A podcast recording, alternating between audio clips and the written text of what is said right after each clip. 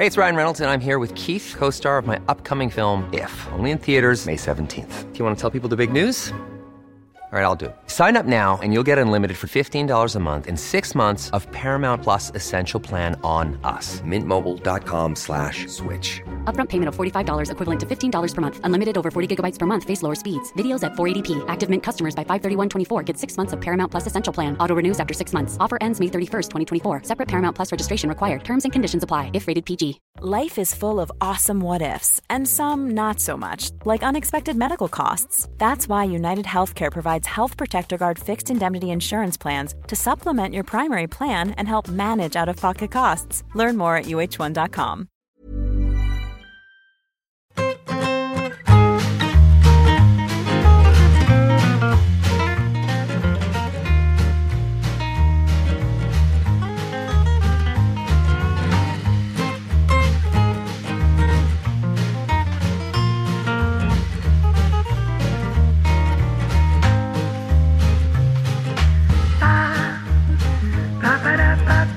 ¿Sabes lo que es lo de los vídeos de Sergi Más, Alejandro? Sí, sí, sí, sí. De hecho, casi sé más de eso que de lo de Florentino, porque sigo, sigo viviendo un poco en, en aquella época. En la época de, de, Ser- de Sergi Más en al ataque, dices. Sí, un poco como a, partir de ahí empezó todo a ir para abajo. Sí, de los 80 y al ataque fue un poco el inicio del declive.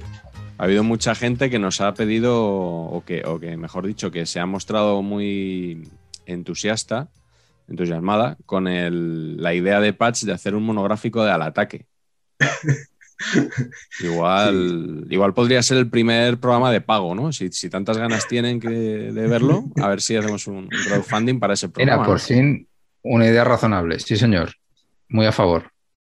Podríamos incluso tener sección propia en Arusitos. ¿Arusitos es? Arusitis, ¿no? Arucitis. Arucitis. Sí. No, ese era el antiguo, ahora el nuevo. Aruseros. Aruseros. ¿Aruseros? En la sexta, ¿no? Sí, sí, por las mañanas en la sexta.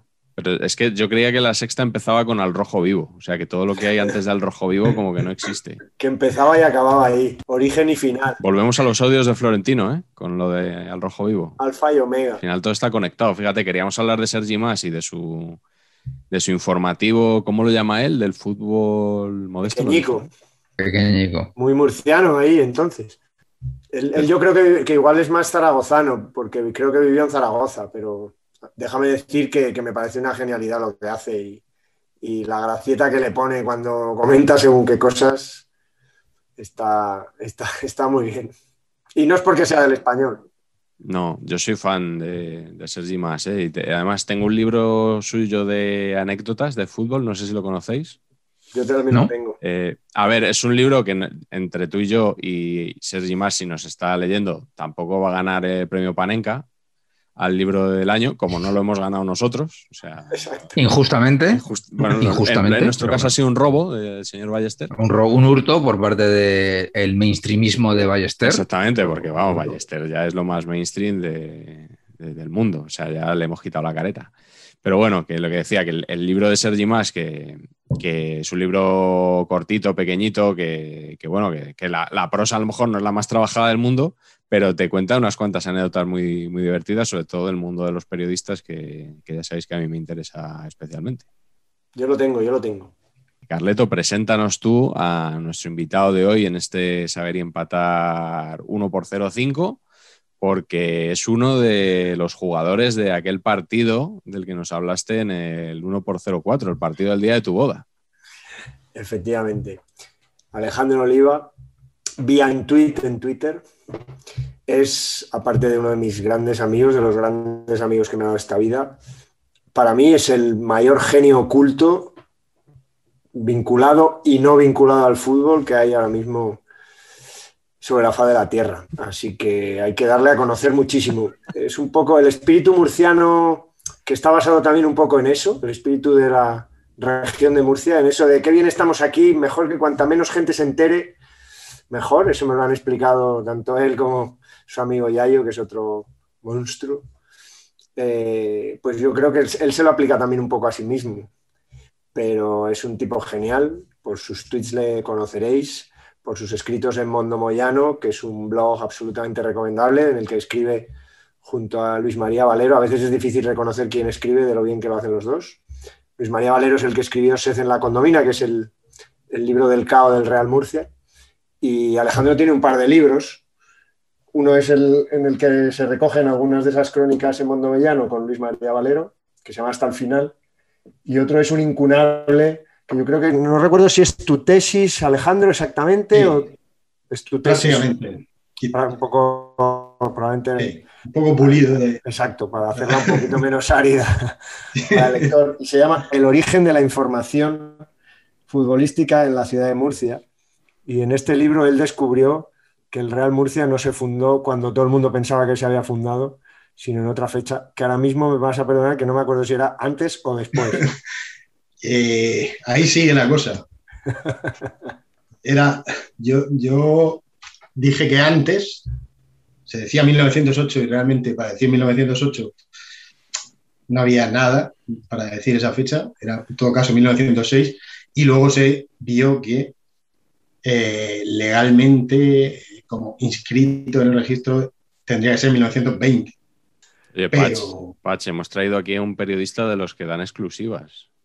Ya, tío, y gente que, y gente que investiga y que se documenta. Yo es que no entiendo nada, o sea, nos hemos equivocado. igual que Patch es físico, yo hago tesis doctorales de...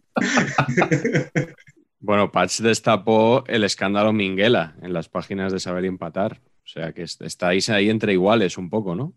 Y yo lo que me flipa, nos, nos parece increíble cómo el periodismo mainstream ha intentado ocultar este, este informe que sacamos en Saber y que esto mm, básicamente atacaba ¿no? las bases del, del fútbol forma- del fútbol de la, de la Federación Española de Fútbol y entiendo que Rubiales ha presionado para que esto no se sepa. Eh, no sé, me parece vergonzoso porque era un tema súper incandescente. Sí, sí, ¿no? Y que tenemos el tema reciente de que en el chiringuito no han hablado de los audios de Florentino. Han hecho como que no. Está, está Piqué indignadísimo y tal. Y nadie, en cambio, se ha indignado de que la- el escándalo Minguela únicamente haya sido cubierto en, en las páginas de Saber y Empatar. Pero bueno, así nos va. Bueno, eso, que Oliva es un fenómeno que... y que lo tiene que conocer cuanta más gente mejor. Aunque él no quiera. Pero es verdad, porque Oliva, Oliva, tú desapareces un poco, ¿no? Estás en Twitter. eh, tenía, antes eras beta en tweet, luego, luego vi en tweet. Eres un poco guadiana, ¿no? No, no, pero sí, sigo, sigo ahí. No. Desaparecer es un poco lo que decía antes de la, la, la actualidad, el siglo XXI me ha pillado un poco en general a pie cambiado. Pues ya, ya va siendo hora, ¿eh? Que, que vamos a De que- 21 años, 20 para los puristas. Y ahora, conforme veo a Rubiales, a Tebas, incluso a Albert Luque hablar, prefiero enterrarme en los años 80 porque lo de, lo de escuchar a Albert Luque como portavoz de algo me, me supera. Al ver Luque solo hay que escucharle cuando dice Vini Chus. Nada más. Bueno, vamos a va- vamos con el tema del día, que yo como estos dos me dejan siempre la tarea de titular los episodios, yo he puesto los fichajes son para el verano, en un alarde de originalidad, ¿no? O sea, yo no creo que nadie haya usado nunca este, este titular ni, ni- ni nada parecido al hilo de, Carlos, de, de las bicicletas son para el verano, ¿no? Eh, ahora que se habla tanto del- de los 100 años de Berlanga y por algún motivo que a mí me sorprende mucho y creo que a ti también, no se habla de los 100 años de, de Fernán Gómez. ¿Por qué? Eso es algo que solventamos en el- la próxima edición, el próximo número de Cinemanía. No, claro. no estaba preparado, ¿eh? No, no estaba preparado esto. Esto hay que, no, no, pero esto hay que facturarlo, ¿eh? O sea, no, aquí no. A ver, a ver, Eneo, Sí, por favor. Para bien, mí. pero no. Para mí, Fernando Fernán Gómez es lo máximo. O sea, un hombre que ha estado en siete décadas del fútbol, del fútbol, iba a decir, del fútbol español. Bueno, el fútbol también, ¿no? Hizo- español. también hizo, hizo Hombre. una película. El fenómeno, desde el fenómeno a, a- a la mítica de los, de los ancianos en el, que ahora no me viene el, el título, de los ancianos en el que quieren salir a, a ver pues el partido, ¿no? Y, eh, me, parece, me parece un genio absoluto, para mí a la altura de Luis García Berlanga. ¿eh? O sea, Espero que lleve ilustración de la huerta, si, si está a la altura de Berlanga. Lo vamos a hacer en varios, en varios, en varios meses. Bueno, pues en, este programa vamos a, tratar de comentar un poco cómo vivimos nosotros los fichajes en esta época, en, el verano. ¿no? ¿no? va a ser tanto un programa de hablar de a lo mejor lo que la gente puede esperar de, malos fichajes, que es probable que alguno caiga, ah, seguro que va a caer alguno, eh, sino de, cómo vivimos un poco estas semanas.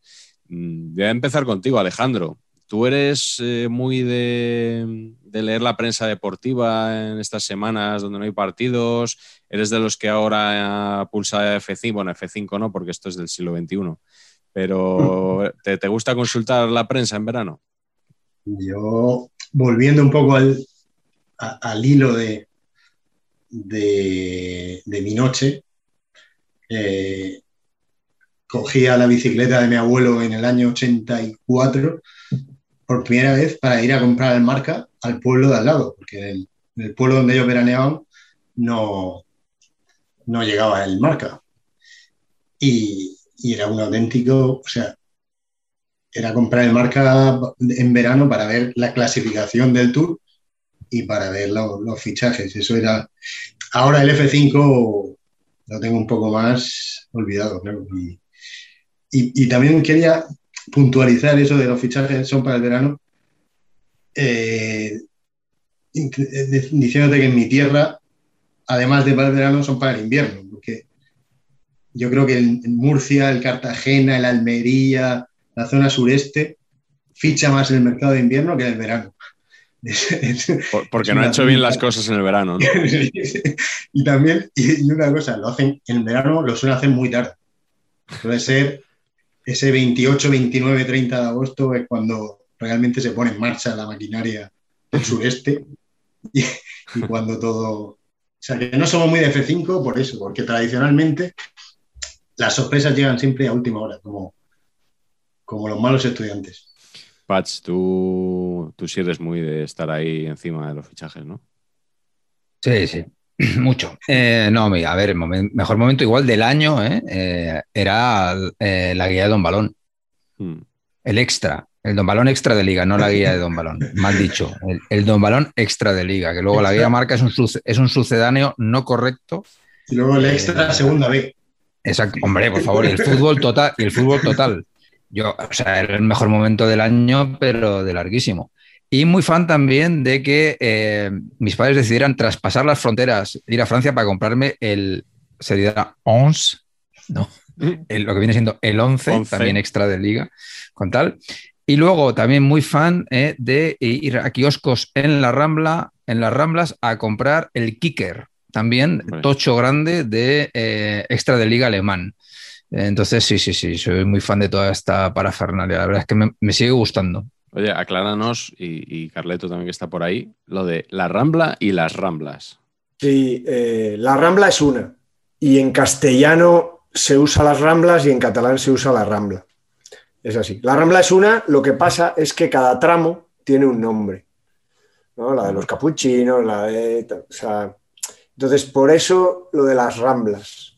Pero en catalán es la Rambla. Claro, es un. Yo que soy muy de una época en la que la normalización estaba en proceso, pues todavía soy de los de las ramblas, pero, ahora mismo es, raro, es raro que alguien diga las ramblas. De hecho, para mí la rambla, eh, cuando era las ramblas, era la rambla Cataluña, que mm. es la, que, la calle que que es el tramo que a mí me gusta más, que no es exactamente parte de la rambla ni de las ramblas, y que va de la Plaza de Cataluña hasta arriba, paralela al Paso de Gracia, que es poquito más burguesa y mientras que las Ramblas son más populares, la Rambla es más popular. Bueno, yo no me he enterado de, casi nada, pero confío en que el espectador de saber empatar o bien es más inteligente que yo o le importa menos que a mí, con lo cual... Luego subtitulas con la definición de Rambla.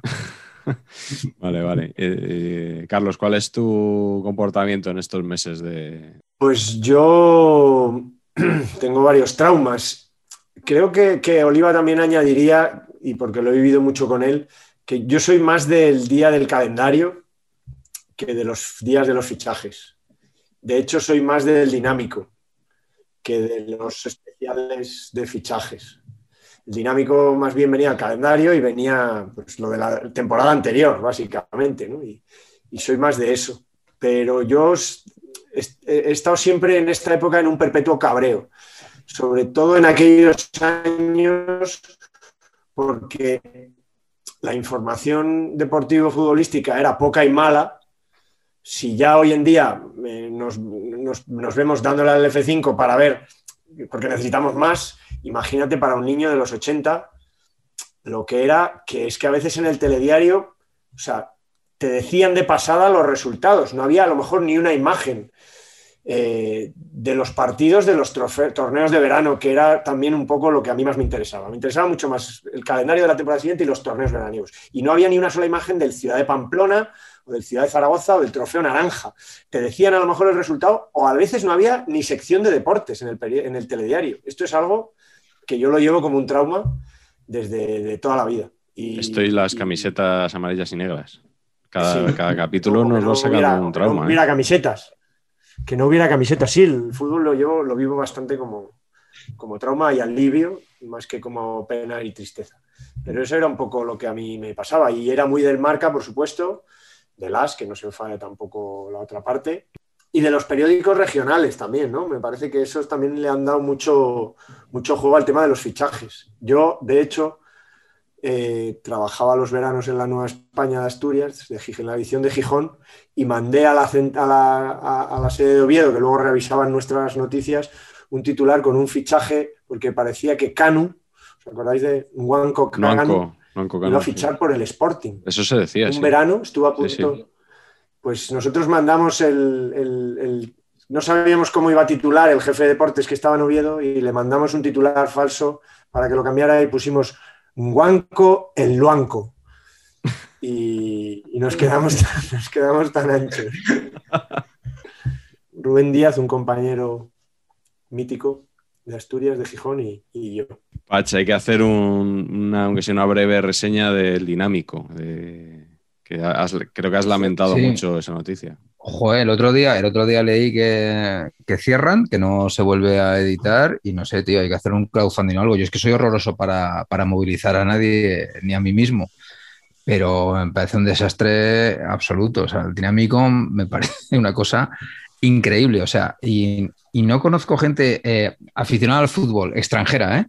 que se lo hayas enseñado y no lo flipen, porque es que es, es que es, es que es una cosa muy, muy, muy extraña. Y, Ahí lo tienes, tío, es que es lo más grande que hay. Tengo la colección. Me flipa lo de las, las alineaciones onomásticas, esta cosa de siete.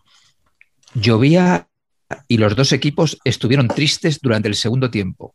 14. El árbitro se sacó un moco en el tercer cuarto. Bueno, no sé, este tipo de cosas a mí me tiene muy enamorado. Y me da muchísima pena que no, que no sigan. Ese es 71-72. Muy bien. Oh, Eso... a machete. y una cosa que me molaba mucho el dinámico también es que la foto se la sacaban cuando el, cuando el jugador llegaba, es decir, del bosque. ¿no? Entonces, foto con 18 años, tenía 37 y seguían sacando la foto del bosque, ¿sabes? Como si fuera un hippie de psicodelia. Y claro, eh, pues no, ya era un hombre, un poquito ya era Krusty el payaso, ¿no? Era algo que, que, no cambiaba jamás. O sea, ha sido exactamente igual en, en esos años que en, dos, que en 2020. Y eso es muy agradecer para los que vivimos en el año 80. Bueno, yo por cerrar este, esta primera pregunta, eh, yo he sido muy de, seguir los fichajes, pero cada vez me gusta menos, porque ya es algo que se hace casi en tiempo real. Hace años tú tenías el periódico por la mañana y luego a lo mejor, pues eh, a última hora de la tarde, la radio Gaceta de Radio Nacional o los programas nocturnos de la radio, pues te contaban cómo iba el fichaje y ya está, ¿no? Pero es que ahora la, toda la voracidad que tienen las páginas web de los diarios deportivos por contarte cualquier mínimo avance en, una negociación o, lo que es peor todavía, por rebotar todos los rumores que aparecen en, los diarios de todo el mundo, tengan credibilidad o, no. O sea, si un diario en Kuala Lumpur sitúa a Isco en el Málaga, pues... Eh, el marca y lo rebota, aunque su redactor del Real Madrid le esté diciendo que Isco se va a quedar, ¿no? Entonces todo eso me, me acabó saturando mucho. Yo me acordaba, eh, pensando esto, me contó una anécdota una de Javier Ares, hablando un poco de, de todo esto de la prensa deportiva, eh, que él, como, como él me dijo que la había contado más veces, pues la puedo contar yo. Tampoco es nada del, del otro mundo, ¿eh? no esperéis no esperéis que sea aquí una rajada, ¿no? Pero que él eh, vivía en un, en un, edificio donde el, conserje mmm, le gustaba mucho leer la prensa, pero no la compraba. Entonces, cuando, cuando Javier Ares eh, iba a tirar periódicos que tenía o revistas que tenía acumulados, pues se los, bajaba, se los daba este señor y este señor los devoraba. Entonces, claro, eh, Ares viendo el interés que ponía este hombre le decía, oiga, pues eh, si le gusta tanto leer los periódicos, en vez de bajarle todos los del mes, si quieres se los voy bajando día a día. Y, le dijo el hombre en un, una filosofía vital que a mí me, se me quedó grabada, decir, no, hombre, no. Si yo porque lo lea después, no va a cambiar la cosa. O sea, este señor, pues no tenía prisa por enterarse de, de las noticias del día, prefería hacerlo cuando ya está. Oye, lo de Mbappé, en vez de estar aquí tonteando tres meses con tal, pues llega 1 de septiembre. ¿Ha llegado Mbappé al Madrid? Sí o no, ya está. O sea, y te ahorras todo lo que hay en medio, ¿no? Entonces yo estoy un poco por esa filosofía ya de que nos ahorren todos estos trámites, los tira y afloja, los clickbait y tal, y, y ponerme ya en, en el final de, de, la película, porque el otro me cansa muchísimo. Qué bueno, tío. Estoy muy a favor de eso, ¿eh? El anti-F5. ¿no? Sí, sí. A mí... Yo creo que, que, el mundo extraliga de un balón tenía eso, que de repente lo comprabas porque, porque descubrías cosas. O sea, que por mucho que tú hubieras ido a comprar el marca todos los días, eh, joder, pues había cosas que no te enterabas y de repente decías, Dios mío, está aquí este. Era, era como muy maravilloso. Entonces, me parece que este señor, este señor debería ser el siguiente invitado en la silla de, de esta Oliva hoy, en concreto, para que nos hable de cosas ciertas y no como nosotros que vamos especulando, ¿sabes? Hablemos sobre certezas de cosas que este señor ha leído los últimos seis años, pero ya las ha leído. Que nos diga Oliva entonces cuál, cuál es el entrenador del Real Murcia. Y así ya lo dejamos eso. Es un capítulo que podemos cerrar. Porque, ¿no? Pues es un maestro que se llama Mario Simón. Creo. Tampoco puedo asegurarlo. Y un hombre que viene del filial del Albacete, de ese mundo de, ha entrenado la roda, lo cual da bastante seguridad. Alguien que ha entrenado a la roda siempre. y. Conocedor de la ilusión, ilu ilusión al 100%, como siempre. Eso yo creo que lo, lo más grande de, la pretemporada, de las pretemporadas es eso. Está por, eso está por encima de cualquier fichaje. La pretemporada es, es, es lo mejor de la temporada porque todavía no has perdido ningún partido. Porque bueno, un poco nuestra filosofía, Carleto, de, que lo mejor siempre es el aperitivo, el día antes, todo lo que está por venir, y no el horror del 0-1 que nos va a meter el, el Eldense en la primera jornada, que, lo sabemos absolutamente todos. En cambio, ahora mismo, el entrenador, vamos, a muerte con él. Había, había un, un, artículo de Enrique González de que se titulaba algo así como Lenguas bronceadas y que se dedicaba a, estaba dedicado a los, a, los seguidores del Inter, como el propio Enrique, porque era, era, el típico equipo que siempre sacaba la lengua a pasear en verano, ¿no? Eh, lo, y luego llegaba el otoño y ya se la guardaban, ¿no? Entonces decía que por eso, lenguas bronceadas, ¿no? Porque las sacaban solo a, a relucir en, en verano. Igual es el momento ahora de. Yo creo que hay que, de, hay que dejarle un espacio a Oliva cuando él quiera, por supuesto, para que raje de Lucam. Pues, eh, pues, ¿Sabes? Un poquito bloque, eh, Oliva sí. raja de Lucam. Clac. Así, iba a decir... sin venir a cuento ni nada, ¿no? Estáis en, que a todo esto estáis en la, en la liga, eh, lo llamo FFP2, ¿no? La liga, sí. la, la, segunda, esa. Dije a, como le dije a Pache en Twitter, la segunda B profunda. No, está la segunda B pro y la segunda B profunda. Casi mejor no coincidir con ellos. No tener que jugar en la condomina vestida azul. Sí, es un insulto. O sea, eso. nosotros lo decimos medio en broma, pero creo que no hay ninguna ciudad del mundo que consentiría eso. Como si eso, como si el no camp, eh, los periquitos lo tomaran un día y, fuera blanquiazul, salvando las, las mil distancias que hay, pues es como si eso. En fin, es un tema, bueno, están en su derecho y, y ahí está su equipo y hay que respetar su manera de competir y de intentar hacer un equipo grande de primera división y para eso necesitan que muera Real Murcia, porque si no, no tiene ningún sentido un equipo como el suyo ahora mismo sin, con el Real Murcia vivo. El problema aquí es, como siempre, pues la falsedad y el ir de espaldas. Y, si a mí si me dicen claramente su objetivo, pues chapó. O sea, es una empresa privada que quiere hacer dinero y, y para adelante. Sobre lo de estar en una categoría por debajo, yo estoy un poco de vuelta y estoy encantado de, del calendario, como tú decías. Quiero solo calendario, calendario. Me, me alegra mucho no tener que ir allí y, y, ir en cambio a estadio Pitín en San Javier o al Rubial en Águilas. Y sobre todo me, me encanta ser de un equipo, como tengo aquí mi cerveza en la noche para enseñársela a Patch, un equipo que tiene una cerveza loco a Chiari. Eso. No, no, no, excepcional. Que lo hacen Oliva. los amigos de, de, la Ribera. Y esto para mí, para mí esto es, es el fútbol, no, no es meter goles o, o un córner en contra, un penalti, cosas así que, que te pueden ir. Es, es, es, esta camiseta y, y, y punto. Y, y, sobre todo esperar el próximo partido y, y estar ilusionado con, con, la cuarta división, vamos a llamarla por su nombre. Cierto, el otro día se nos olvidó la marca Gilcor, chicos, en nuestro especial camisetas. Bueno, no, eh, no me, ¿Sí? seas, no me seas tú también como, como nuestros espectadores barra oyentes, que me sacan de quicio. Claro, lo, lo, ahora que digo esto lo van a hacer todavía más, ¿no? me sacan de quicio los que dicen, se os ha olvidado hablar de... Que no se nos ha olvidado. Decimos cada uno una camisetita y hablamos de cuatro camisetitas y ya está, que no queremos listar todas las camisetas. Es que es increíble que no hayáis hablado. Pues, pues haz tú tu canal. Sí, señor Miguel. La verdad es que, tío, vendiendo nuestras movidas es que eres el número uno, ¿eh?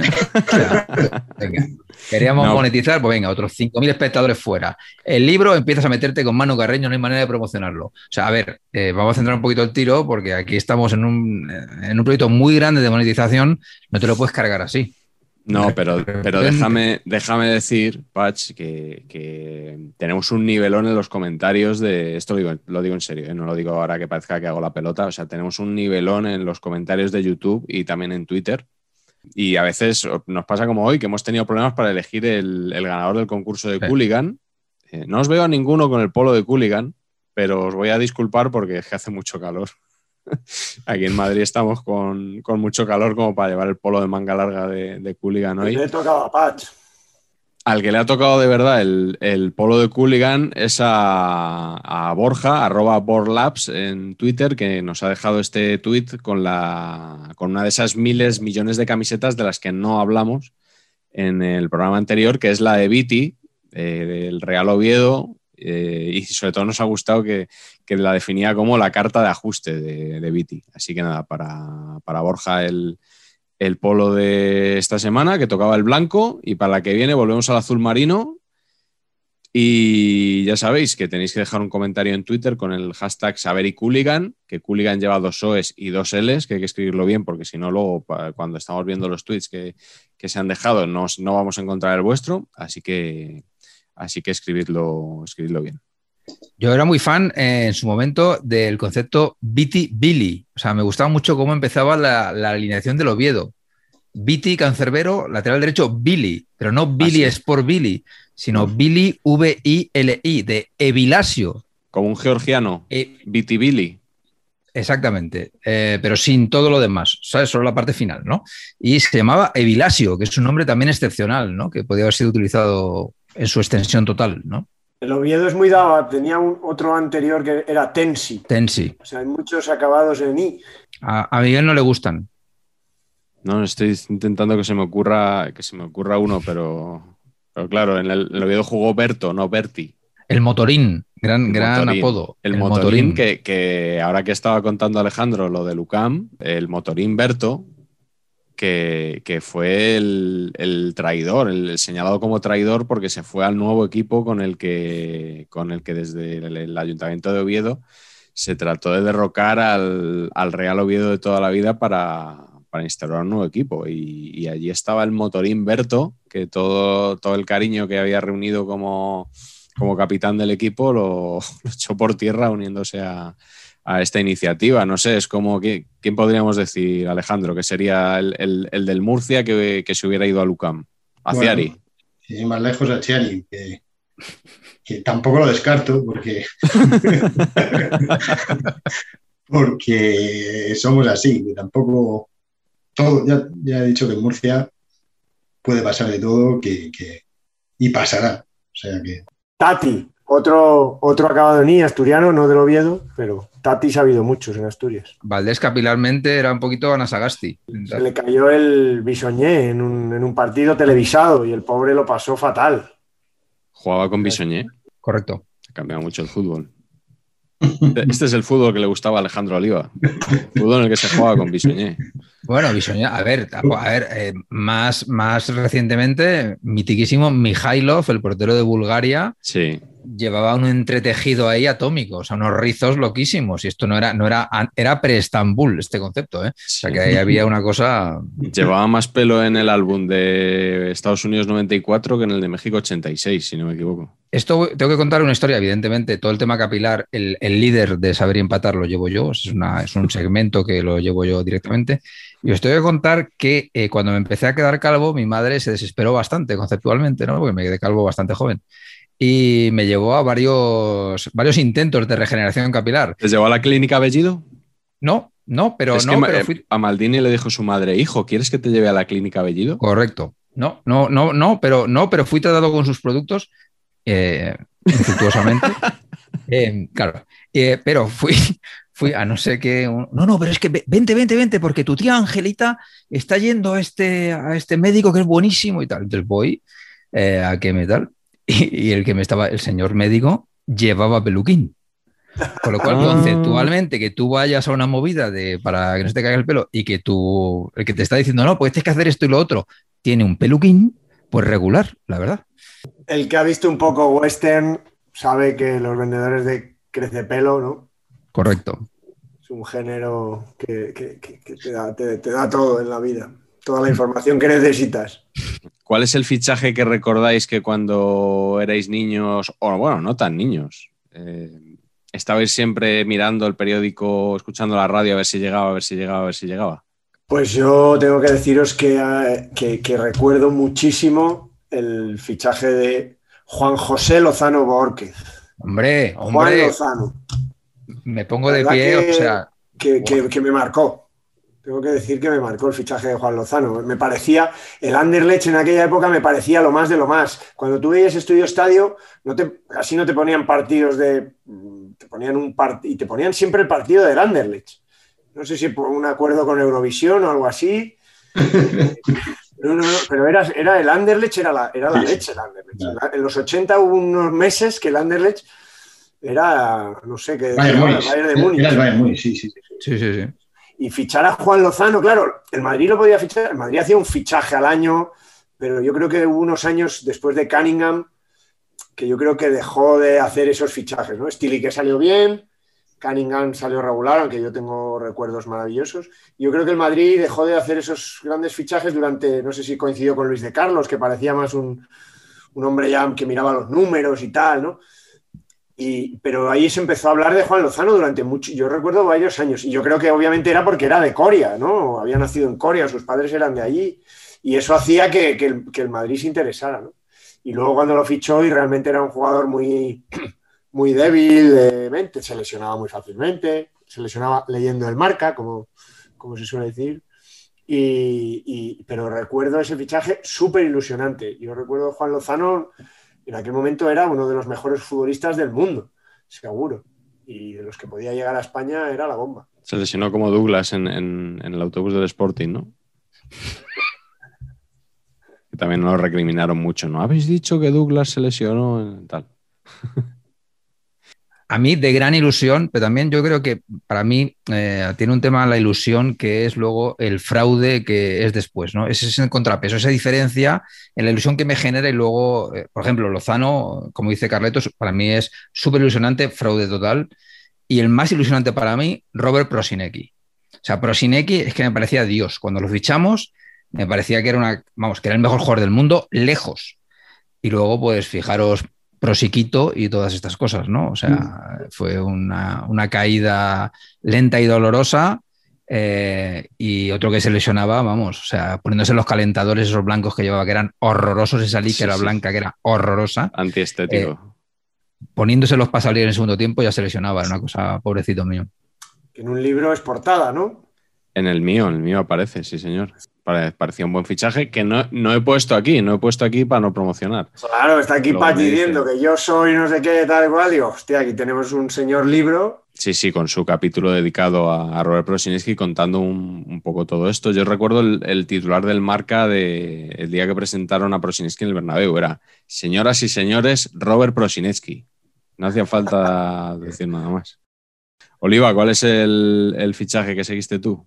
Yo creo que en esto de fichaje esperado y eh, es, el Real Madrid es, es un, un gé- un género que le da al Real Madrid para, Sí. para sí, toda sí. la vida. O sea, solo me salen eh, jugadores en el Madrid, esta ilusión, Sifo, yendo un poco, con enlazando con Lozano, Sifo, tal, ponerle la, la camiseta del Madrid, luego Klinsmann, Mataur, los del Milan también, uno por uno, Gullit, Van Basten. Que tú Madrid- sabías que era, que era absolutamente imposible que, que se ficharan. O sea, el Madrid es como una, una insatisfacción permanente, el querer tener siempre a, a la vecina y querer ese. Pero, y como dices, sabiendo que, que- que es imposible. Y lo de Haaland y Mbappé está empezando a oler un poco a. Pero se nos ha olvidado, pero, pero el Barça, cuidado, ¿eh? Maradona lo tenían fichado, yo creo, desde el 78 o 79. no es verdad, ¿eh? El año que jugó en Boca fue por obligación de tener que jugar un año allí por no poder. Sí, Claro, fue cosa del gobierno, ¿no? Hay un documento que también me gustaría sacar a colación aquí, porque esta cosa que saca Oliva es muy interesante, el concepto poner cabeza de jugador en camiseta ajena. A mí eso siempre me ha maravillado mucho. Y creo recordar, y si existe y alguien quiere tal, yo tengo aquí 150.000 euros para atizar así, creo recordar que hubo un cromo de Bustingorri vestido del Madrid. Como, o sea, cromo de ediciones este, supongo que sería de Bustingorri, madridista, y eso me parece extraordinario. ¿es leyenda urbana o tú lo has llegado a ver?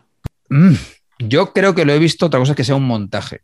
¿eh? O sea, no sé si el, como, el cromo físico no lo he visto, la verdad. Hombre, un montaje era, ¿no? ¿O no? No, los montajes Sí. eran todos, tío. O sea, metían ahí unos lápices de colores, unos plastidecor sobre, sobre la camiseta que fuera y te hacían el último fichajes, ¿eh? que también eso tenía muchísima tela. Claro, quiero decir que, para, que, que aunque fuera real era un montaje. Sí, sí, pero que lo que no sé si es un, si es un montaje eh, moderno o es un montaje del. A mí me suena que también, ¿eh?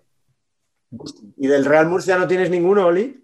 Real Murcia tengo realmente a, a mi, mi avatar de Twitter y mi compañero de, de vida, Mohamed Dimumi, que, que he estado a punto de hacer una careta, he intentado a última hora hacerme una careta para, para seguir manteniendo el personaje vivo durante un día, unas semanas más. Balón de oro africano, ¿eh? Mohamed Dimumi se cuenta, y bueno, lo único que, que se puede encontrar por ahí en la hemeroteca da esa versión, no sé lo real que será, porque ya sabemos cómo son los periodistas, pero se cuenta que el que estaba fichado era Lakdar Belumi, balón de oro africano en el año 81, estrella del Mundial 82, y en el, año 80 en el verano del 86 el Murcia lo tenía fichado y era un jugadorazo, hombre, un poco ya veterano, y se rompió lo de Belumi y alguien dijo, pues si no fichamos a Belumi, fichamos a Timumi, que ha sido la estrella del Mundial siguiente. Y nadie lo va a notar. Y. Eh, total, que realmente Timumi era el balón de oro africano del 85, en teoría era mejor jugador que Belumi. Lo que pasa que también se había roto la rodilla en un partido contra Egipto y, y llegó a Murcia un poco, un poco estropeado, pero, pero esa historia ah, ahí está. No, no sé lo que tiene real, pero el Murcia iba por Belumi y terminó fichando a Timumi. Por ser los dos, uno argelino, otro marroquí, pero ahí Todos está. acabados en I, como Bustin Cuidado que, como Bustin cuidado que hoy es el tema. Oye, Oliva, que es que igual tienes libro ahí, rollo tesis, ¿no? Eh, quiero decir que, que- que por lo que estoy viendo es que en Murcia era un poquito como Qatar para los jugadores africanos, ¿no? O sea, ya un poquito de pasador de vuelta y tacatá, me vengo aquí a robar a Murcia ¿eh? y, y- y sigo camino. ¿eh? El ferry de Orán va a Alicante, que queda cerca. Dos balones de oro africanos, de hecho, pero la, la historia de Timumi en el Murcia, la temporada de Timumi en el Murcia, daría para libro, sí. Kubala lo primero que hizo fue sentarlo, o sea, fue automático. Partidillo de los jueves y decir, eh, el, el zurdo al banquillo. Y el Murcia, de hecho, remontó y ganó partidos con Kubala al sentar a Timumi. Oye, eh, Miguel, ¿cómo va el tema de ediciones, saber y empatar? Porque esto que está contando Oliva, aquí hay dinero, ¿eh? Aquí hay dinero. Tenemos que hablar con Corner. ¿Que quieres un rollo spin-off de Corner, manejado No, por Corner esto? ¿Quieres No. que nos independicemos? Yo por la banana baila el mono, o sea, quiero decirte que Sí, sí, yo, yo, bueno, con este primer libro nos puede lanzar definitivamente. ¿Y tú, Correcto. Miguel, tu fichaje? Mm, Pues mira, yo iba a decir, eh, yo recuerdo mucho el, el verano que, que fichó el Barça, bueno, que no lo- al final no lo fichó en verano, creo que lo fichó en el mercado de invierno a, a los hermanos de Bur o de Boer. Y además me estaba acordando ahora, eh, por esto que decía Alejandro, de, meter al Madrid siempre en, todos los ajos. o sea, todo el mundo sabíamos que los hermanos de, de Bur del Ajax iban a ir al Barça con Bangal. O sea, era algo que estaba clarísimo. Pero eh, durante todo el verano eh, estuvo el marca diciendo que si iban a ir al Madrid. Entonces yo recuerdo mm, de- que tú veías que eso no iba a ningún lado, pero es- el marca todos los días insistiendo con los dos en, en Que ya había pasado años antes con Raí, el brasileño, cuando, cuando le ganó la. Intercontinental Sao Paulo al Barça. Ya estuvo el marca su semanita diciendo que el Madrid detrás de Raí y tal, y lo mismo, tú sabías que Raí no iba, no iba a ir al Madrid ni, ni en broma. Y entonces me, me acordaba del verano este de, de los hermanos de Bur un poco por, por esa obsesión. Lo cual me lleva a la siguiente pregunta, que la voy a empezar respondiendo yo para poner un ejemplo. ¿no? Eh, os quiero preguntar por esos jugadores que cada verano leíamos que iban a llegar a algún equipo de la liga y que al final nunca llegaban. ¿no? Y entonces, mm, siguiendo con esto de- del Madrid, ¿no? de, que, de poner a todos los jugadores en Madrid, o hubo clásicos como Rafa Márquez, por ejemplo, eh, que estuvo no sé cuántos, cuando jugaba en Mónaco, no sé cuántos veranos vinculado al Madrid, acabó fichando por el Barça. Eh, de Rossi, también otro, otro clásico. Eh, en general, cualquier jugador de la Roma, o sea, de Rossi, Kibu, Totti, eran, siempre iban a fichar por, por el Madrid. Eh, y luego un francés, antecesor de Mbappé, aunque jugaba más retrasado, que era Patrick Vieira. O sea, Vieira igual, todos los veranos iba a fichar por el Madrid y al final nunca llegaba. Bueno, yo es uno que es muy reciente porque como tengo muy poca memoria para los rumores estos, no se me quedan.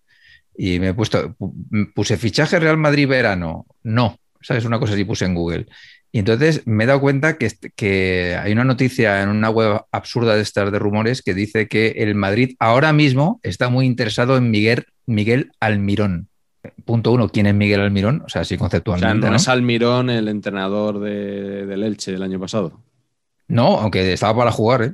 pero no. Es otro que está, que está en el Newcastle. Estaba fuertecito. Reconozco que, le he visto jugar un par de veces, pero no le tenía ubicado. Y claro, de ahí a que, a que Almirón eh, vaya a jugar en el Real Madrid, pues me parece que le quedan bastante colajado que tomarse, ¿no? O sea, no sé, es que no entiendo mucho, ¿no? Y como esto ha habido 150.000, entonces soy capaz de recordarlos, la verdad, se me va la cabeza mucho con esto. Sí, eh, no soy muy de esta, de esta pero, pero me, me- me ilusionaba también que Saviola en algún momento iba a llegar al español. Luego ya eso se convirtió en Boyan Kirkic. siempre ha habido varios veranos en los que Saviola o Boyan iban a ir al español, medio cedidos por el Barça, luego ya tampoco estaban en el Barça, luego del Saviola del, del Madrid también, pero yo recuerdo esos dos. Y, de otros, del Madrid, el, fichaje de Fran, también dieron mucho el coñazo. Bueno, estuvo, creo que firmó y todo, ¿no? Sí, estaba, estaba ya firmado por el Madrid. El Madrid renunció a Fran para fichar a Fernando Redondo, porque no tenía dinero para, para las dos cosas. Hizo bien. Sí, pero en, eh, aquel momento fue hubo aficionados que, que lo criticaron, ¿eh? que Fran era, era mejor opción que Redondo. En cualquier caso, esta cosa que ha dicho Carleto, eh, por lo menos del rumor con criterio, ¿no? Porque, ¿no? Digo que, decir que Saviola y Boyan es prácticamente lo mismo, ¿no? Es delantero, no delantero inoperante. Es misma categoría. decir ¿no? Mínimo el rumor es con criterio. tenemos, tenemos necesidad de fichar un delantero inoperante. ¿Qué tenemos? Vamos a ver, Saviola, vamos a ver, Boyan, ¿no? Yo quiero recordar que recientemente se han cumplido 20 años de, un hito del periodismo deportivo español, que es el artículo publicado por Santi Noya en Mundo Deportivo y titulado Prefiero a Saviola antes que a Zidane. Un artículo que, yo creo que, todo, estudiante de periodismo y todo aficionado al fútbol y todo ciudadano en general eh, debería, debería conocer. ¿Eso lo rescataste tú o fue el fenómeno de Renaldiños? Eh, está en mi blog, lo, he publicado alguna vez, pero efectivamente lo del 20 aniversario. Lo que pasa es que yo me acuerdo porque es, el día de San Fermín, cuando se cumple, y eso sí que me había, se me había quedado. Pero efectivamente fue Renaldiños que yo creo que todos los años debe tener una, alerta o algo así, que todos los 7 de julio le, le avisa de que, de que es el día del, aniversario y este año teníamos una fecha redonda y, no, quería que, no quería dejarlo pasar. Eh, Alejandro, ¿cuál es el, fichaje que, recuerdas tú que nunca llegaba? Mm. ¿Timumi? Un poco, lo que estáis, sí, pues lo que estáis diciendo de Totti, Fran, volviendo al Real Madrid y ese empeño de joder a los One Clubman constante porque también con Julen Guerrero igual, o sea, parece como que hay una hay otra variante del Real Madrid, es decir, que este tío no termine su carrera ahí y no pueda ser idolatrado. ¿eh? En clave Real Murcia, viendo a Carleto, siempre me sale la historia de Juanjo, Juanjo Díaz de Greño, que seguro que, que Patch pone cara, incluso. Que era un central gigante que vino de Alavés, vino de Alavés después de meter 14 goles en segunda división y era un fenómeno, un futbolista y una persona maravillosa. Y Javier Clemente se lo quería llevar, siempre sonaba que Clemente se lo quería llevar a español. Incluso, claro, decían que, que, que, había por ahí, ponían en palabras de Clemente diciendo, si yo fuera seleccionado nacional, Juanjo sería mi central. O sea, era un auténtico fan de ese, de ese central que, terminó, terminó con el Real Murcia bajando de segunda vía a tercera, como, tiene que ser. Una carrera. Pero tiene ¿no, es el que tiene récord de partidos o...? Eh, al final también tenía tantas lesiones, entraba tanto al choque que, que tampoco jugó. No, récord de partidos tiene Vidaña y, en primera y Juanma en, general. Y el caso contrario, el jugador que nadie esperaba y que de repente, ahí va, mira quién hemos fichado, no se había publicado absolutamente nada y, os sorprendió. Patch. No, yo, yo, a ver, mm, honestamente creo que es porque he borrado todo este episodio de mi memoria, ¿eh? no porque en su momento me sorprendiera. Pero ha sido un encuentro eh, muy, muy reciente porque eh, creo que lo publicó Hemeroteca RMCF en Twitter y sacó una foto que yo había borrado de mi disco duro inadvertidamente, que era Don Alfredo con Pablo García a un lado y Diogo a otro. sí, sí. Claro, o sea, esto, o sea, quiero decir, en su momento no me acuerdo si me sorprendió, pero ahora la sorpresa de ver ese ese, conjunto de estrellas siendo presentadas por Don Alfredo, pues es una cosa de, vergüenza ajena, francamente. Pero bueno, Pablo García había hecho una temporada en Osasuna un laude, ¿eh?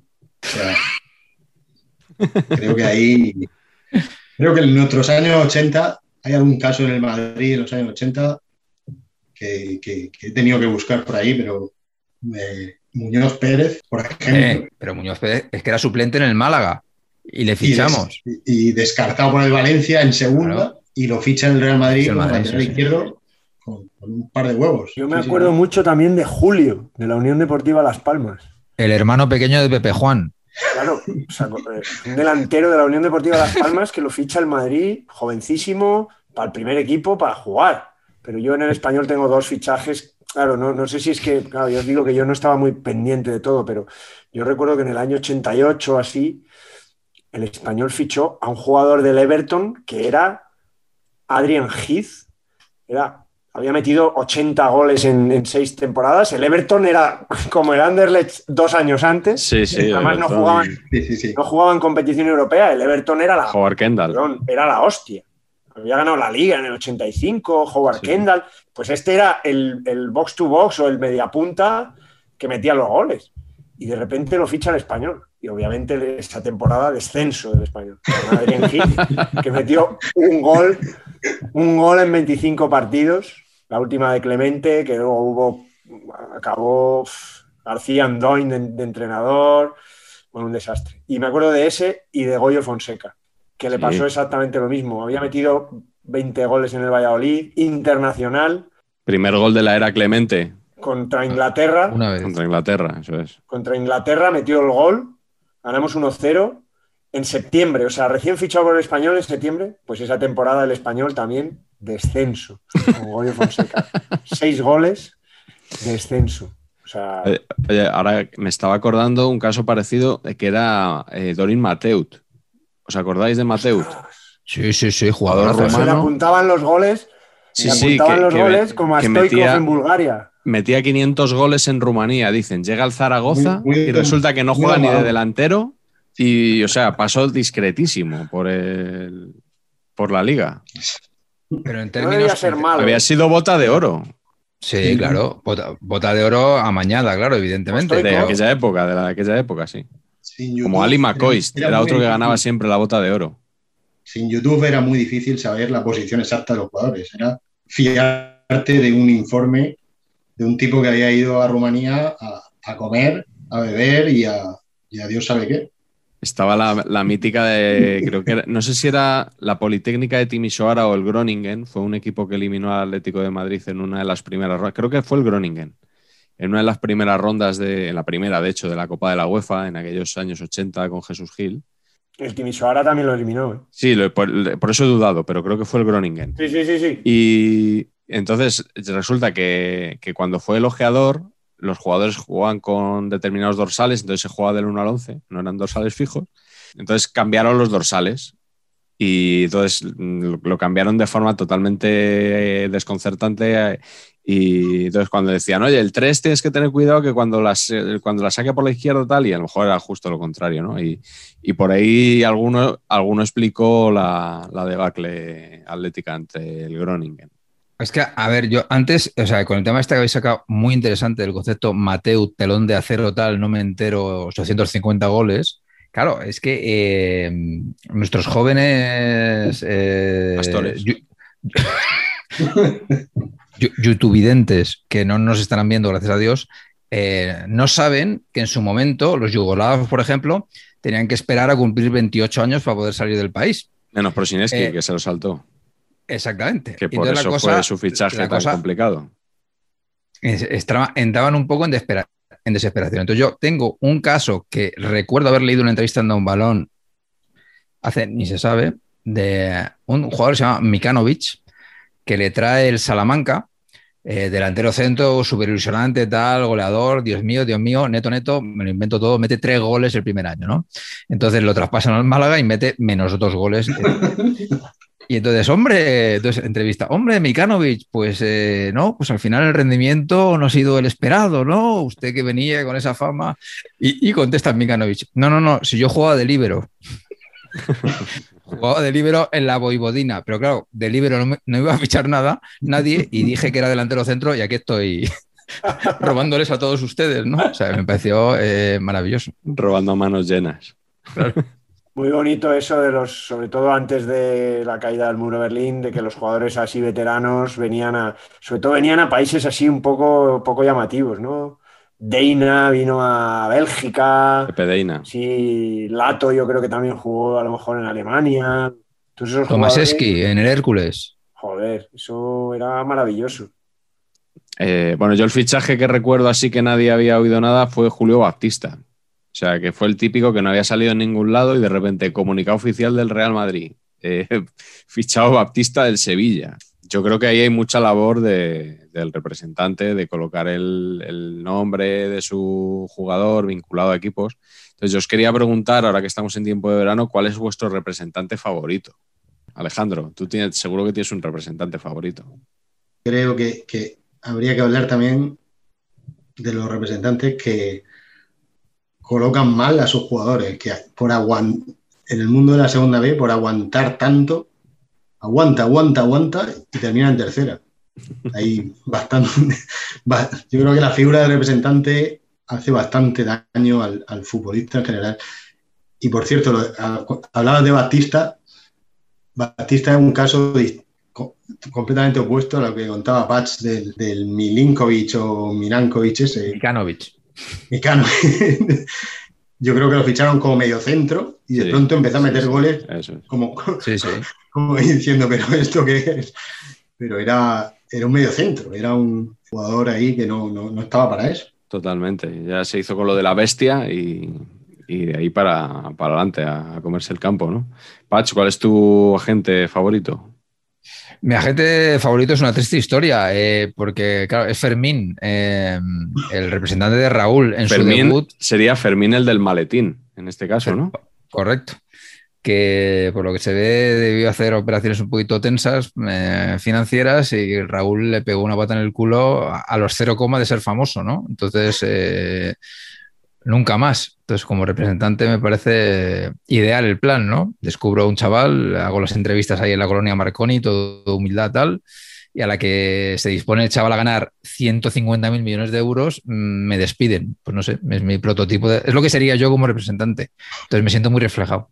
Valdano te diría que Fermín no descubrió a Raúl, Raúl se descubre solo.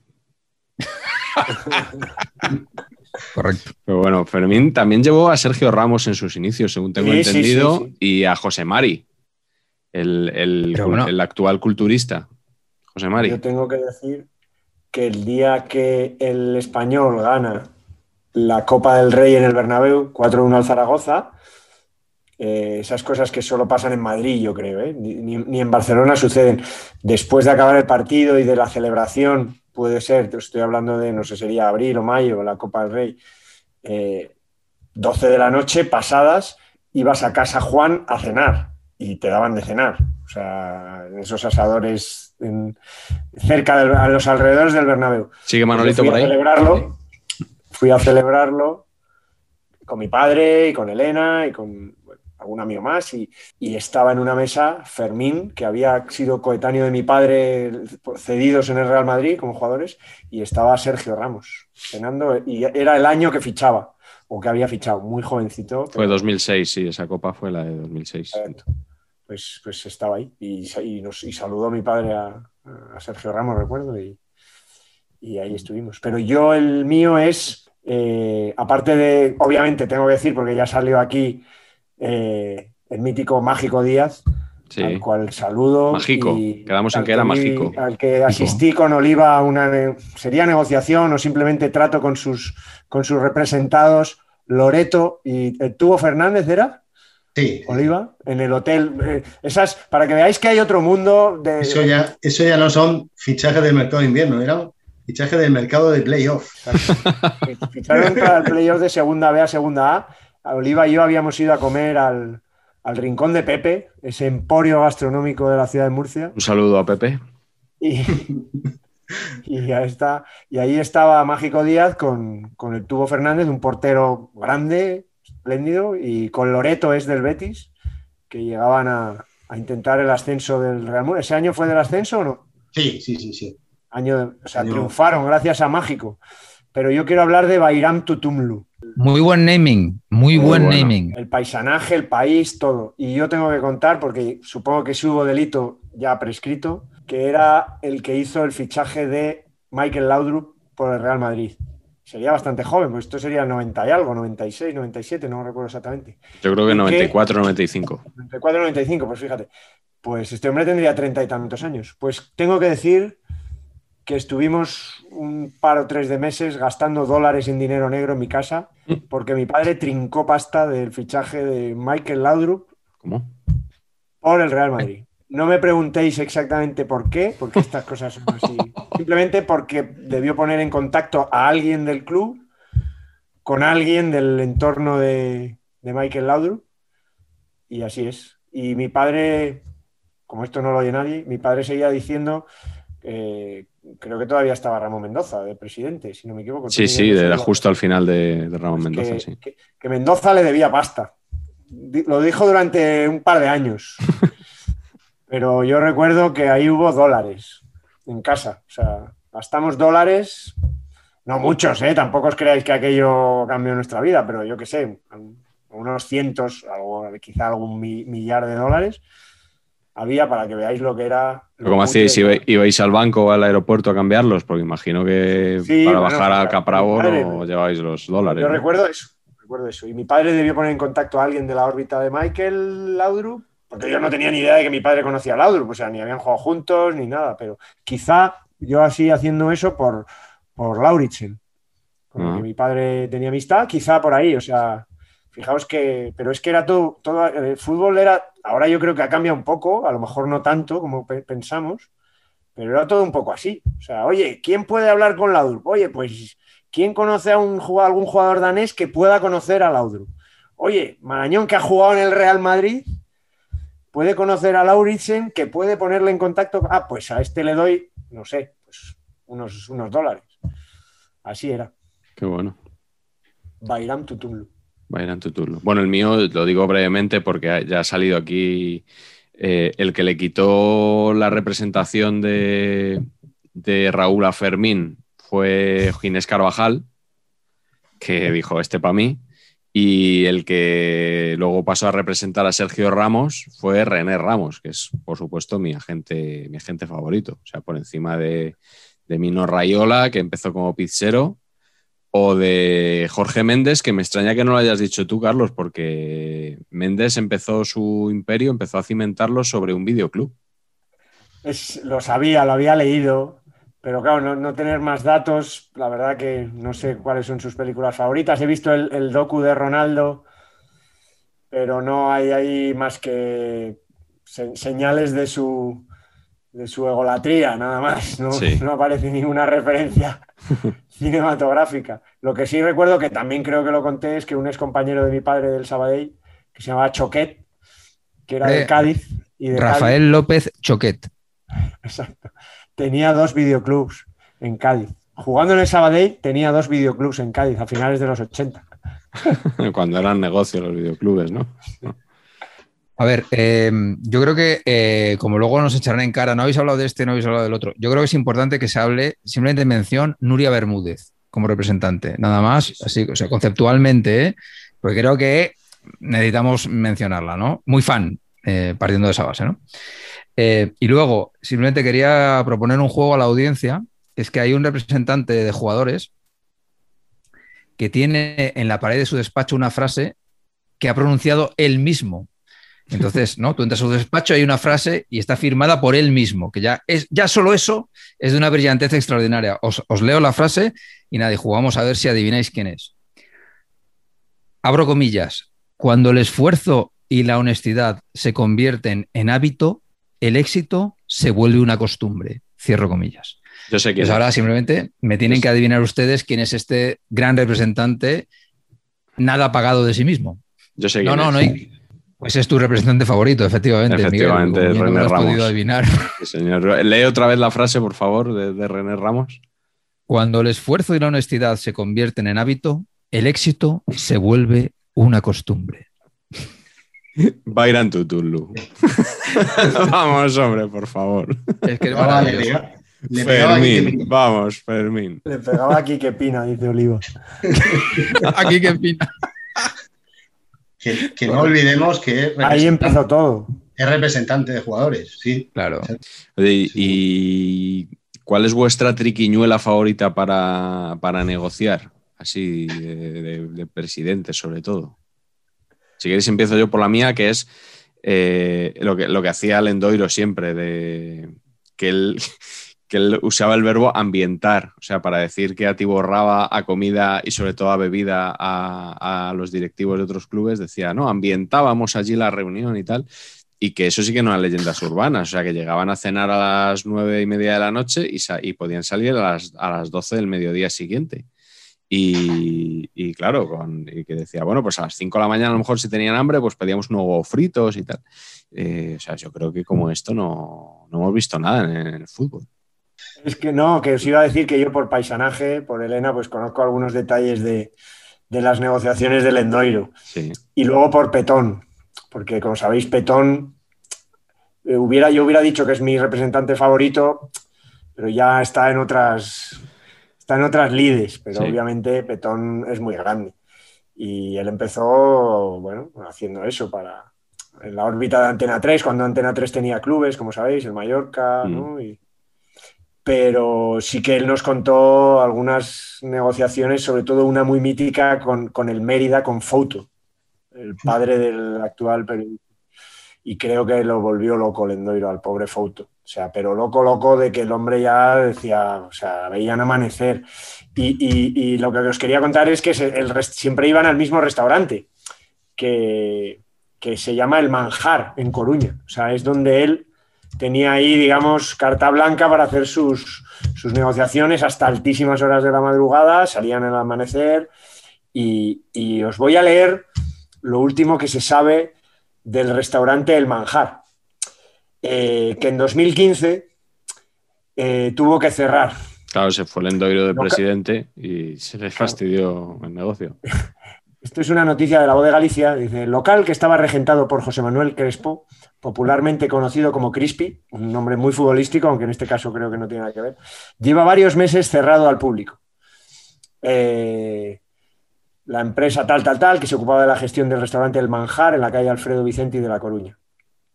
La sociedad que concursada se personó como uno de los principales acreedores del Real Club Deportivo de La Coruña, al que reclamaba una deuda de más de 107.000 euros atribuida al anterior presidente de la entidad, Augusto César Lendoiro, que finalmente no llegó a ser satisfecha. O sea que imaginaos las negociaciones en el, en el manjar. Eh, Así negocio yo De- también. ¿no? O sea, el endoiro, siempre que se ha dicho que es verdad que no tenía tarjeta de crédito, pero tampoco tenía dinero en efectivo, por lo que veo. O sea, no tenía, no- no- prescindía de- del dinero directamente, ¿no? Yo también tengo que deciros que otro día estuve cenando en un conocido restaurante madrileño celebrando mi aniversario con Elena y estaban cenando Augusto César Lendoiro y Javier Tebas meses antes de que Lendoiro dejara el, el cargo. O sea que ese es mi... Ahí lo dejo. Todo el ámbito negociador de... Estamos dando mucha información hoy entre Sí, el no, no escándalo es lo nuestro, ¿eh? el escándalo Laudrup Marañón, ahora esto. O sea, yo creo que mañana en, en As y en marca.com van a tener que hacer un par de noticias de. Según contó ayer el canal de YouTube Saber y Empatar. Empezamos por Belumi Timumi. Pero... Sí. Oliva, cuént- cuéntanos tú qué, qué- cuáles son tus artimañas favoritas. Más que artimañas, aquí me, me- me- me cabe contar el, el concepto de eh, recomendados que llegan a través de un a través de un fichaje. Llega un bueno había hablado de los de Boer con el- lo del Barça de los holandeses. En los equipos grandes hay varios pero eso en los equipos pequeños hay muchas de esas de Real Murcia 91-92 ficha a Fernando Morena y Fernando Morena se trae a cuatro o cinco uruguayos con él directamente. De los de Paco Casal, Un el mítico Paco Casal, Urugu- quizá. años antes, pero, pero pero ya empezaron a marcar la senda de la deuda del Murcia, aquellos uruguayos. Un portero, Ariel El Gato Romero, que costó, creo que reclamaban al Murcia 500 mil dólares de la época, como siempre se dice. Jugó cinco partidos con el Murcia y venía del Huracán Buceo, equipo Huracán Buceo. uruguayo prestigioso. Eh, pero no, no será el gato Romero que jugó de centrocampista en el Málaga, porque eso podría explicar el, el mal rendimiento que dio.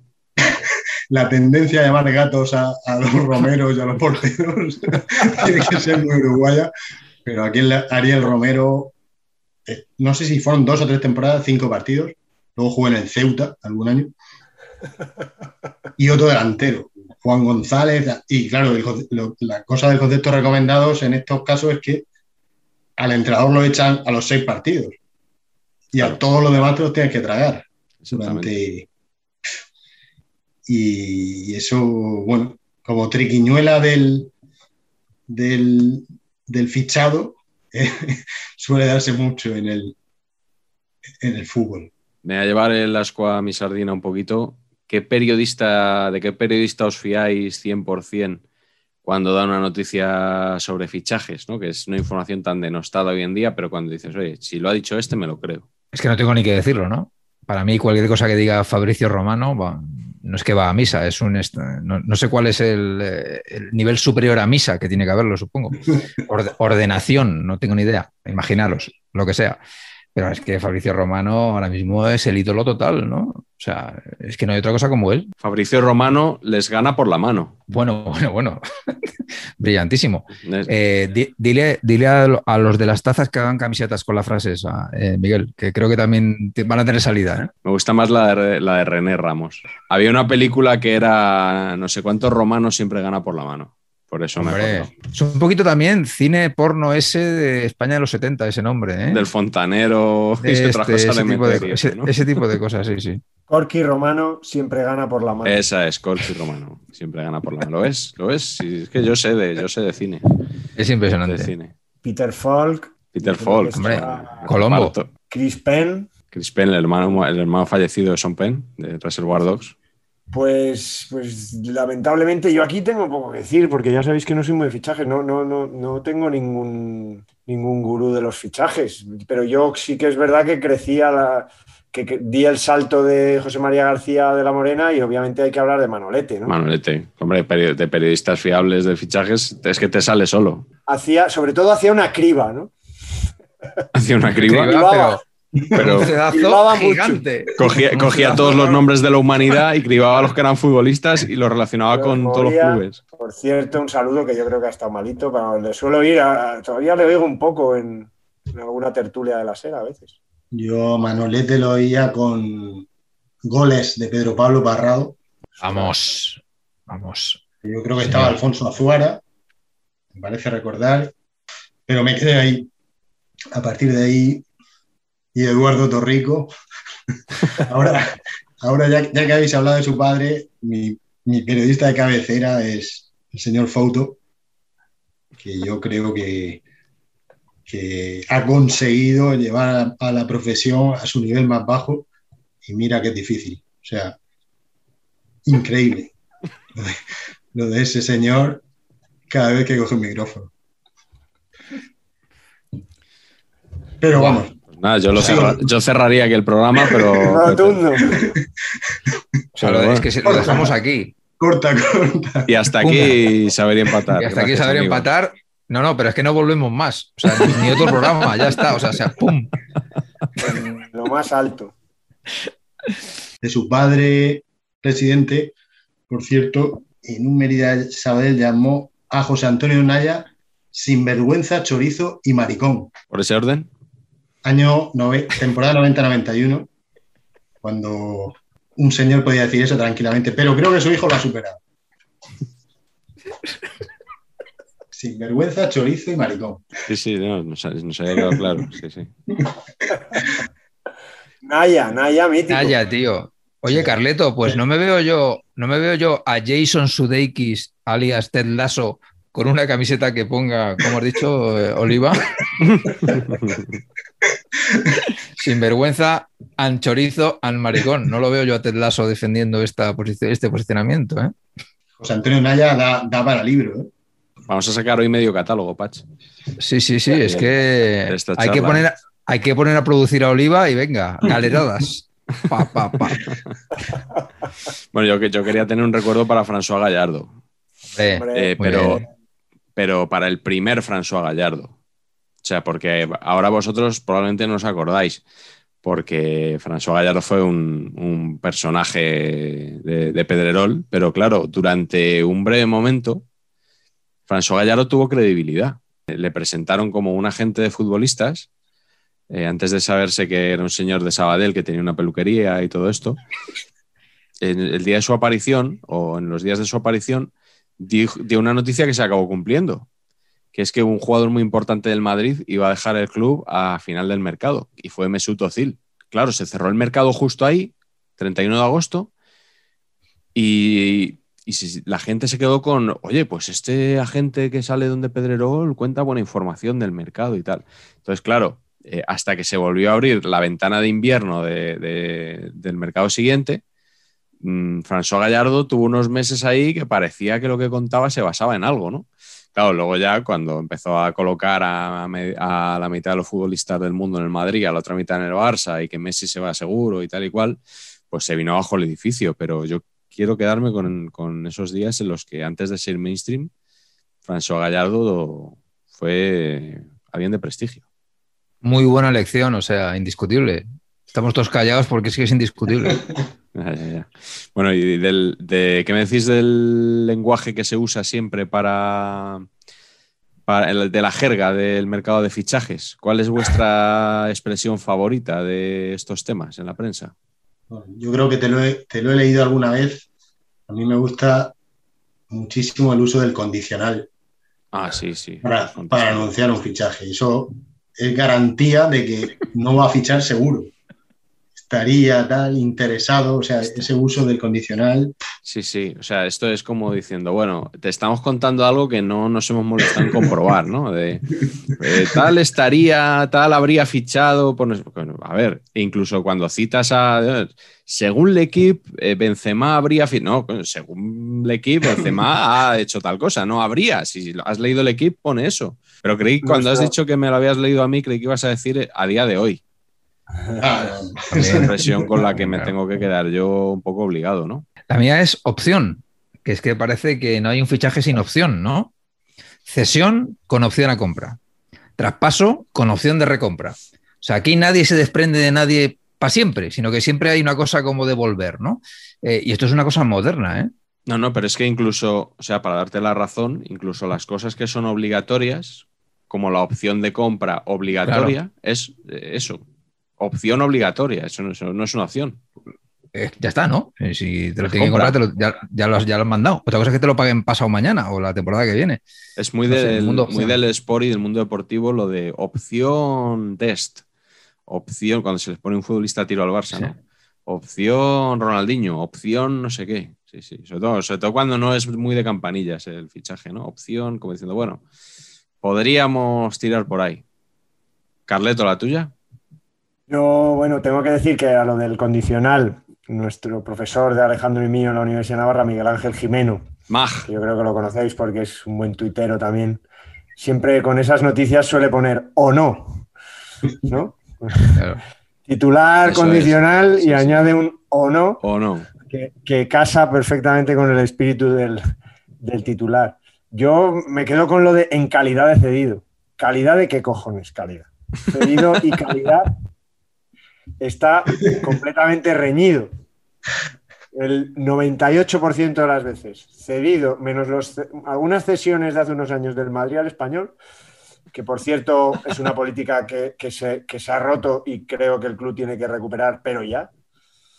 Pero ya. O sea, no- hay una falsa. A veces hay una falsa. Eh, El, querer, no quieres que venga gente de la cantera del Real Madrid a tu equipo porque parece que desmerece a tu cantera. Oiga, la cantera del Real Madrid es la polla. Así de claro. Algún día puede fallarte uno o dos, pueden fallar. Pero la cantera del español, que es la releche, pues si viene algún canterano del Madrid, no va, por eso no va a quedar capiti disminuida. Pero hay como una especie de mal rollo que, con el que yo estoy muy en contra porque siempre o casi siempre han funcionado bien los cedidos del... Perdón por meter aquí la cuña españolista que hoy no la había metido. No, no, no habías hablado nada del español hoy. no, prácticamente nada. La primera mención que se hace al español en el Sí, programa. claro, de. La sí. actual, la actual. A ver si Oliva se anima a decir algo del Murcia también. Claro, tampoco ha dicho Actual. nada, ¿no? Bueno, eso, calidad de cedido, no, cedido y calidad no. No pegan bien. Me, sorprende que nadie haya mencionado los, los típicos flecos o el pertinente reconocimiento médico, ¿no? Que son las. Es que es un género en sí mismo lo de la. Pero reconocimiento médico siempre va con éxito. Sí, claro, ha superado con éxito el pertinente reconocimiento médico. Es que es todo, es todo seguido. O no. O no. O no, como diría, como diría Mag, o no. y a la inversa, cuando estáis leyendo una información de, que, de, de tal fichaje, ¿qué es eso que os hace arquear así una ceja como Ancelotti que dice, uy, este fichaje no se va a hacer? Déjame empezar a mí, ya que, que retomo el, reconocimiento médico y, y sigo hablando del español por el reconocimiento médico. Era el reconocimiento médico, por lo de el, reconocimiento médico más infructuoso de los, yo creo que por volumen de dinero que se estaba moviendo, El de es el Tamudo. de Raúl Tamudo por el Glasgow Rangers. Sí. que si no recuerdo mal, pagaba la friolera de 3.000 millones de pesetas en el año 2000. En verano de 2000, después de meter el gol a Tony Mm, en la Copa, sí. el Glasgow Rangers pagaba 3.000 millones de pelas y le firmaba un contrato de 5 años a razón de 250 millones de pesetas por temporada. Hace 21 años. El español tenía una deuda entonces de 5.500 millones. Con ese fichaje paliaba la mitad de la deuda, más de la mitad de la deuda. Era la hostia. Claro, ahí no hubo reconocimiento médico. Ahí hubo reconocimiento porque el chaval estaba bien, estaba tocado de la final, tal, pero estaba fenomenal. Tamudo no ha tenido lesiones y un jugador más bien eh, afortunado con las lesiones. Lo que hubo fue un reconocimiento médico, no un reconocimiento de los números y de que alguien se había vuelto absolutamente loco, porque mira que Tamudo es una gloria y menos mal que se quedó en el español, pero pagar esa cantidad de dinero e ir a Glasgow a hacer el reconocimiento, bueno. ¿Estás fue- dando otra exclusiva? No. Esto- Eso lo podéis leer. Eso lo he, repasado y las cifras las he repasado porque yo recordaba, ya el español engañó al Atlético de Madrid con Lardini, bueno, Lardini ha sido un grande, pero que le engañó en términos monetarios con Lardini y Roberto, creo que fueron más de 2.000 millones de pesetas ¿eh? Mm. de, aquel, de aquel tiempo. Así que bueno, reconocimientos médicos infructuosos los carga el diablo. Sí, sí. Pues yo creo, tío, que si esto hubiera pasado y Tamudo se hubiera acabado yendo a Glasgow, un poquito cámara, equipo de cámara de vídeo detrás. Y ahora mismo esa serie en Prime Video, o sea, el señor Amazon igual paga 800 mil millones de euros por eso. Imaginaros, ¿no? La vida de Raúl Tamudo en Glasgow y sus alrededores. Ese partido con el Kilmarnock, ¿no? O sea, uf, eh, no sé, a mí, ¿no? Como producto audiovisual me hubiera parecido maravilloso. ¿Qué te hace de- desconfiar a ti, Alejandro? A mí me gusta mucho la frase fulanito es intransferible. Eso es la señal también inequívoca de que le queda poco a fulanito en tu equipo. Hace unos días se decía de Vinicius. Vinicius para Albert Luque. A mí me gusta Vinicius. Así. Es la ratificación de los entrenadores, ¿no? El equivalente. Y también me gusta Reyes de la Noche, también me gusta. Oh, Que he oído, Oliva. que he oído que por aquí madre mía. Madre mía, Oliva. Así- El único español, el único español vivo que le gusta. ¿Por qué, por qué te gusta Reyes de la Noche? no pase bien Fíjate. al margen, al margen de la, his- de la intrahistoria que pueda haber. Margen de ideología. Fre- fresco. El cura, bueno, y Javier Gutiérrez, que era, me podía haber tirado noches y noches oyendo a Javier Gutiérrez. Onda Cero le podía dar el programa de noche a Javier Gutiérrez, por ejemplo, ¿no? Hombre, muy bien ahí, muy bien ahí. Tendría un oyente. La noche del cóndor en Onda Cero. Patch, tú. No, la mía, no, mi respuesta a esto es muy fácil. Es una cuestión de proporcionalidad directa. Es decir, cualquier cosa que Manu Carreño afirme con gran seguridad no va a pasar. Si la deja caer, pasará. Entonces, eh, es un poquito esta proporcionalidad inversa, ¿no? Que Sí. Como la curva que nos explicaste en tu día, en su día de gafas pelo, ¿no? De gafas pelo. A sí, menos pelo, más gafas. Eso es, el mismo, el mismo efecto. Sí, sí. A mí me gusta la, la típica de ya hay acuerdo, eh, con el jugador, ya está hecho, solo falta el acuerdo con su club, que es más o menos decir, bueno, ya solo falta todo, porque llegar a un acuerdo con el futbolista pues es lo más fácil del mundo. Oye, Claro. ¿cuánto ganas? Tanto, pues eh, te subo tanto más X, ya está, o sea, ya has llegado a un acuerdo con el jugador. Lo complicado es, pon- es eh, Sí, sí. Es eso. Y luego hay, hay otra cosa eh, que, que no hemos mencionado antes, que es lo que siem- siempre hay algún periodista que avisa eh, cuando hay un jugador en su último año de contrato, siempre dice el club le, le- o lo traspasa ahora o eh, le obliga a renovar porque si no se puede tirar un año en la grada. ¿Cuántas veces recordáis que hay un jugador que se ha quedado en la grada? O sea, yo recuerdo. Rabiot hace poco en el PSG, Llorente. eh, Eric García en, eh, ahora en el, en el City. Y tú recuerdas, dices Llorente. Yo recu- Laudrup al final tampoco contaba para Cruyff antes de ir al Madrid. No sé si Schuster. Mendilibar dejó a Sergi Sergi Enrich, que me extrañó muchísimo. Unas jornadas en el Eibar y no sé si fue Sí, por sí. eso. Iba a fichar por el Valencia. Fue rarísimo porque Mendilibar no le, no le pega hacer eso. Y le dejó fuera unas semanas, pero no toda la temporada, claro. Luis Milla creo que también, con Cruyff. Me O sea, al sonar. final mu- muchos Sí. de los del Barça que han acabado en el Madrid, ¿no? Han- sí que han probado esa medicina. Y Karenbeck. Schuster, ¿no? La famosa fue la de Schuster después del después de Sevilla, después de la final de Sevilla. Sí, Estuvo un año casi sin jugar, ¿eh? Entero. Claro. Y luego volvió a jugar y se fue. claro, ese año digo yo, sí, sí. Karenbeck, cuando le fichamos, fue un poquito. Fue un poquito en modo mártir. Yo no entreno ni nada hasta que no me vaya al Real Madrid, que es la ilusión de mi vida. Pero es que ese es otro clásico que es lo de declararse en rebeldía, que es una Correcto. también una. Es correcto. Es correcto. algo que me encanta, una expresión que me, que me encanta, ¿no? Eh, hace poco oí también que, que Bale se había declarado en rebeldía. Eh, sí, sí, porque se había presentado a entrenar con el, con el Madrid cuando el Madrid quería, quería venderlo. Qué bueno, Entonces, tío. Dijo un periodista, "Está- es una rebeldía silenciosa. porque A la japonesa. se- se- exactamente, se ha declarado en rebeldía porque el Madrid lo quiere vender y él se está entrenando como para quedarse. Este Bale es un cabrón, ¿eh? Es que de verdad. Mira que venir a trabajar, ¿a quién se le ocurre? ¿eh? Eh, ¿Vosotros queréis que, creéis que el Madrid se quitará, como no vamos a hacer glorieta pa' aquí, ¿vosotros creéis que Bale se acabará yendo del Madrid? O sea, sin ninguna información que tenéis. No, Claro, es que si tienen que pagarle ese dineral, es que no hay equipo que quiera pagar eso. Yo creo que tampoco. Y yo creo que este le va a poner.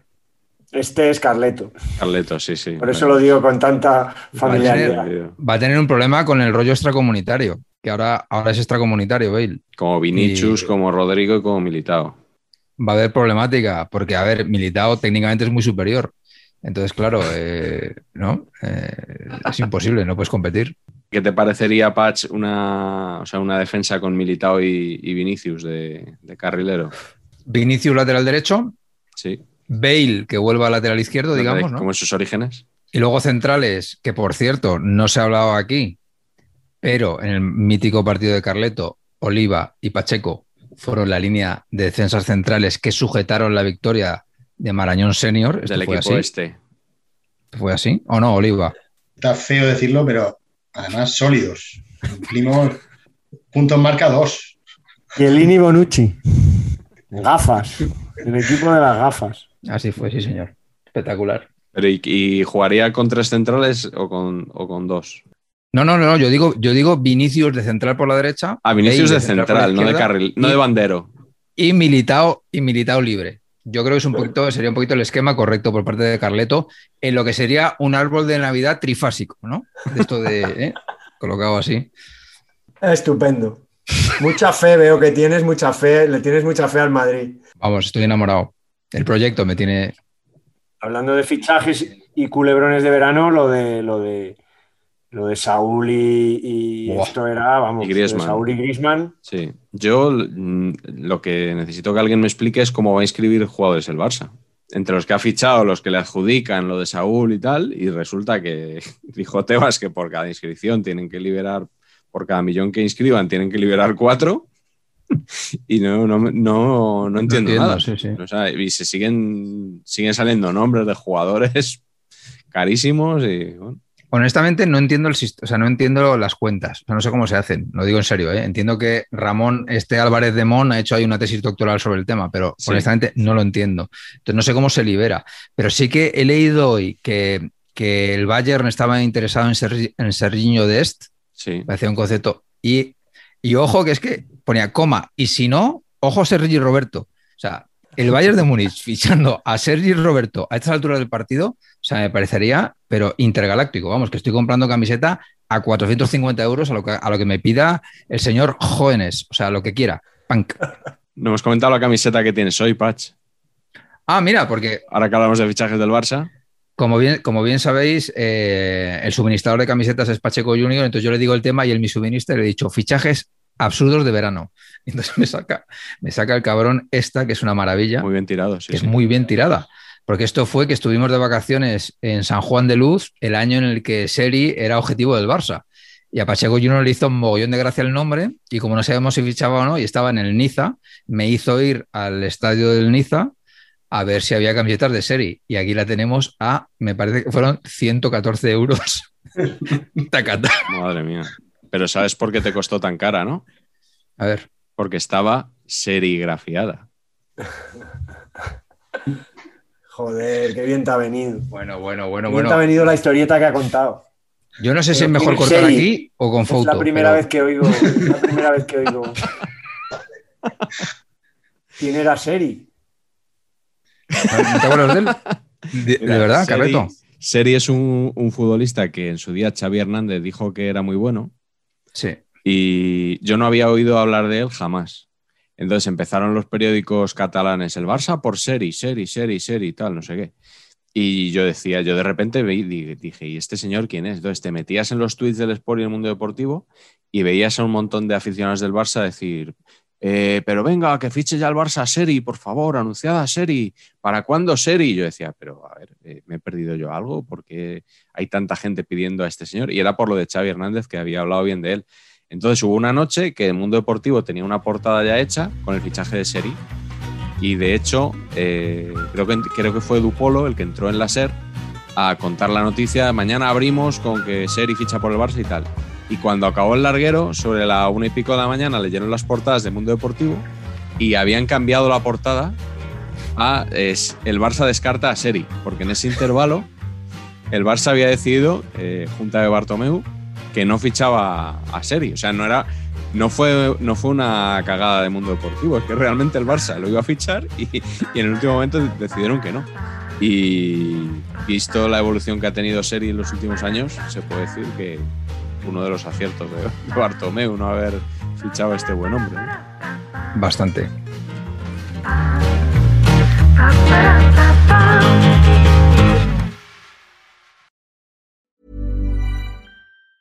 Planning for your next trip?